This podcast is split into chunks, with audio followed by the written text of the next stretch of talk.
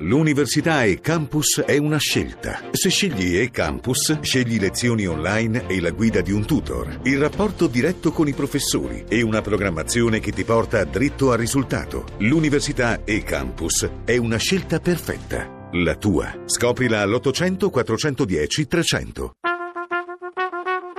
Tra poco in edicola.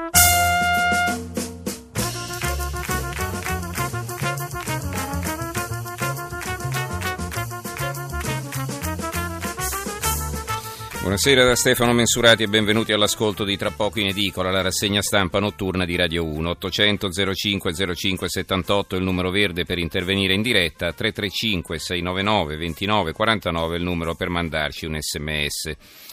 In grande evidenza sulle prime pagine di venerdì 9 settembre, con molte foto, la notizia del guasto alla funivia sul Monte Bianco. A parte però questa novità della serata, per il resto c'è sempre la politica in primo piano, con l'attenzione ancora concentrata sul caso Roma, assessori che saltano, direttori che si dimettono, le inevitabili polemiche sui social, come si ama tanto dire oggi.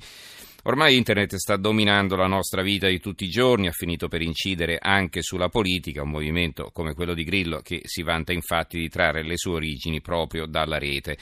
E allora la puntata di questa sera, eh, dopo un collegamento in apertura con il Monte Bianco, eh, che però mi dicono ancora non essere pronto, quindi eventualmente lo facciamo slittare più in là, comunque questa puntata sarà praticamente monotematica, anche se poi affronteremo la questione sotto diverse angolazioni.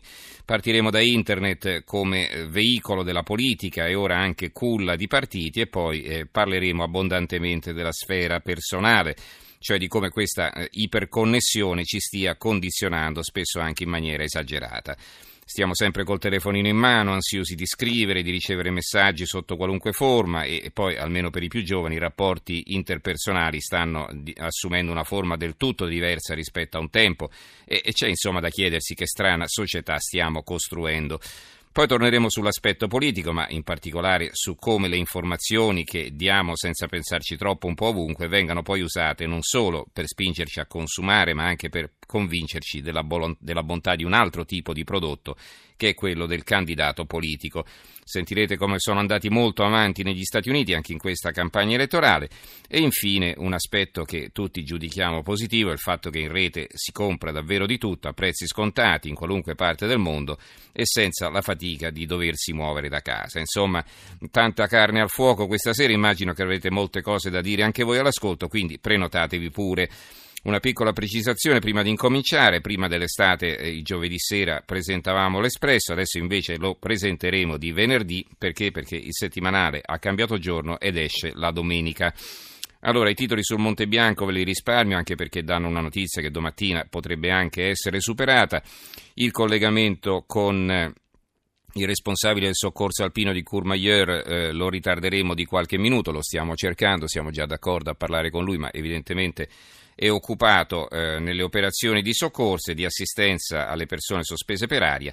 E allora andiamo avanti. Ricordo, eh, cominciamo allora con la lettura, facciamo così, con la lettura dei titoli sui 5 Stelle, così poi entriamo in argomento. Allora, L'apertura del Corriere della Sera, Roma, Raggi perde un altro assessore e il mini direttorio. La Repubblica, Caos 5 Stelle, salta un altro assessore eh, La Stampa, Roma, Scintille, Raggi Grillo, il quotidiano nazionale, il giorno della nazione, il resto del Carlino, Roma, Raggi perde pezzi, licenziato anche l'assessore De Dominici, se è indagato, la replica, un complotto, si dimette il mini direttorio Grillino, inchiesta rifiuti, nuove perquisizioni il commento della politologa Sofia Ventura, Succubi delle toghe, questo è il titolo. Scrive la Ventura, il Movimento 5 Stelle trova la propria ragion d'essere nella crisi del sistema politico e nell'assenza, dopo i colpi di Tangentopoli, di un ceto politico degno di questo nome ma anche nella percezione che la pochezza di quel ceto politico poggi su una sua intrinseca natura corrotta, percezione nutrita dal susseguirsi degli anni di scandali che hanno evidenziato come la corruzione, quando non la contiguità tra politica e criminalità, continui a essere un gravissimo problema.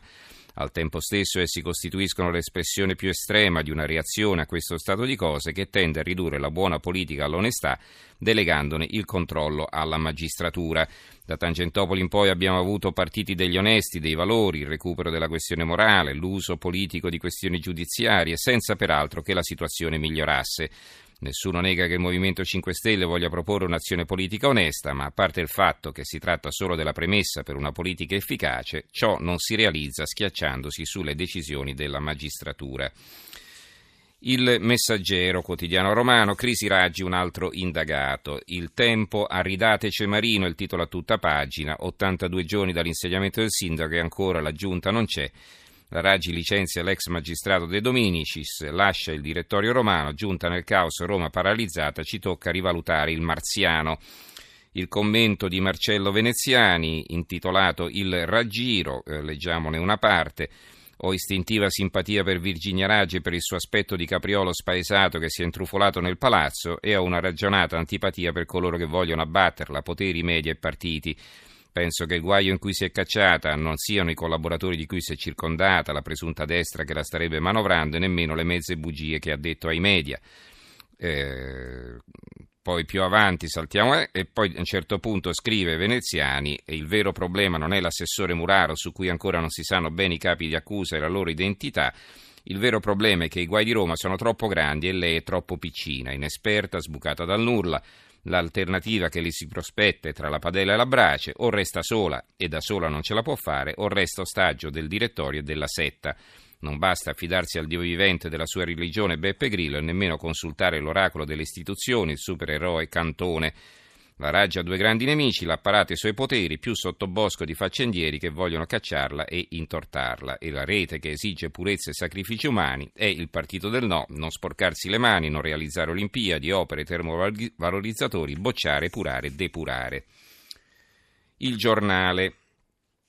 Il giornale Roma fuori un altro e ora l'inchiesta arriva ai vertici dei 5 Stelle. Il fondo di Giuseppe De Belli si è incentrato sulle Olimpiadi, l'ideologia antiolimpica e l'arma della vendetta. C'è una strana sensazione, ovvero che il no alle Olimpiadi di Roma, dichiarato da Alessandro Di Battista e da tutto il Movimento 5 Stelle, sia un gigantesco strumento di propaganda per salvare lo stesso Movimento 5 Stelle dalla figuraccia romana. Più o meno la cosa è così, i giochi sono il nemico comune del movimento, il perfetto bersaglio sul quale si può concentrare la retorica qualunquista che parla di sprechi, presunti poteri forti, corruzione, caos, cantieri infiniti.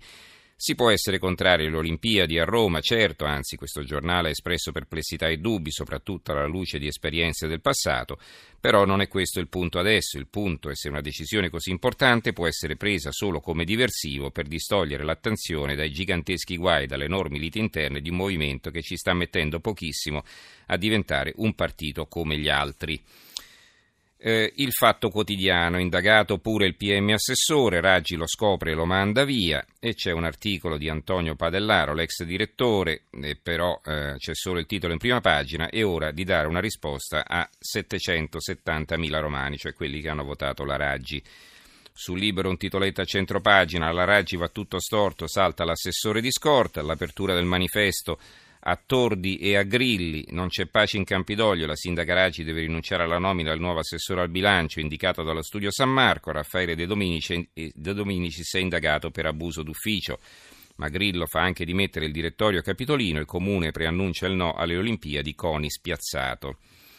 L'unità, caos olimpico è il titolo, eh, si dimette anche il direttorio, salta l'assessore De Dominici, Seraggi dice no alle Olimpiadi, dopo tre mesi di faide, bugie, deliri e indagati, Roma è sempre allo sbando senza governo. L'opinione, intanto salta il mini direttorio, il dubbio, tregua già finita, Raggi caccia l'assessore indagato, il secolo XIX, Raggi si ribella al diktat dei 5 Stelle, il Gazzettino di Venezia, Caos 5 Stelle, Raggi perde altri pezzi. E concludo con la lettura dei, eh, dei, dei, la lettura dei commenti con, di, con una parte di quello di Vittorio Testa sulla Gazzetta di Parma che poi eh, si riallaccia un po' a quanto diremo fra poco. La classe dirigente non la trovi online, questo è il titolo. Cosa scrive a un certo punto Vittorio Testa? La vicenda del Campidoglio segnala una crisi ben più ampia e profonda del contingente affani della sindaca Raggi e della sua giunta. Si tratta infatti di riconsiderare il problema della selezione del ceto politico da parte di una forza nata per cambiare il mondo con una palingenesi epocale, di rivedere tattiche e strategie dall'enunciazione roboante ma rivelatesi alla prova dei fatti insufficienti ad affrontare la complessità di una città ingovernabile o mal governata. Roma, la capitale infetta. L'elegante e piacevole signora Raggi, scelta sulla base di primaria online, questa democrazia telematica dei blog che impedisce di guardarsi negli occhi e privilegia l'emergere di persone dal forte impatto mediatico, L'avvocata Raggi, priva di esperienza amministrativa e politica, è stata sostanzialmente mandata allo sbaraglio dal cosiddetto direttorio capeggiato da Grillo e accoliti. Stupisce che per il ruolo di sindaco della capitale i 5 Stelle non abbiano schierato uno dei capi, magari dotato di un programma preciso e studiato ad hoc per affrontare gli enormi, annosissimi e forse eterni guai della città eterna.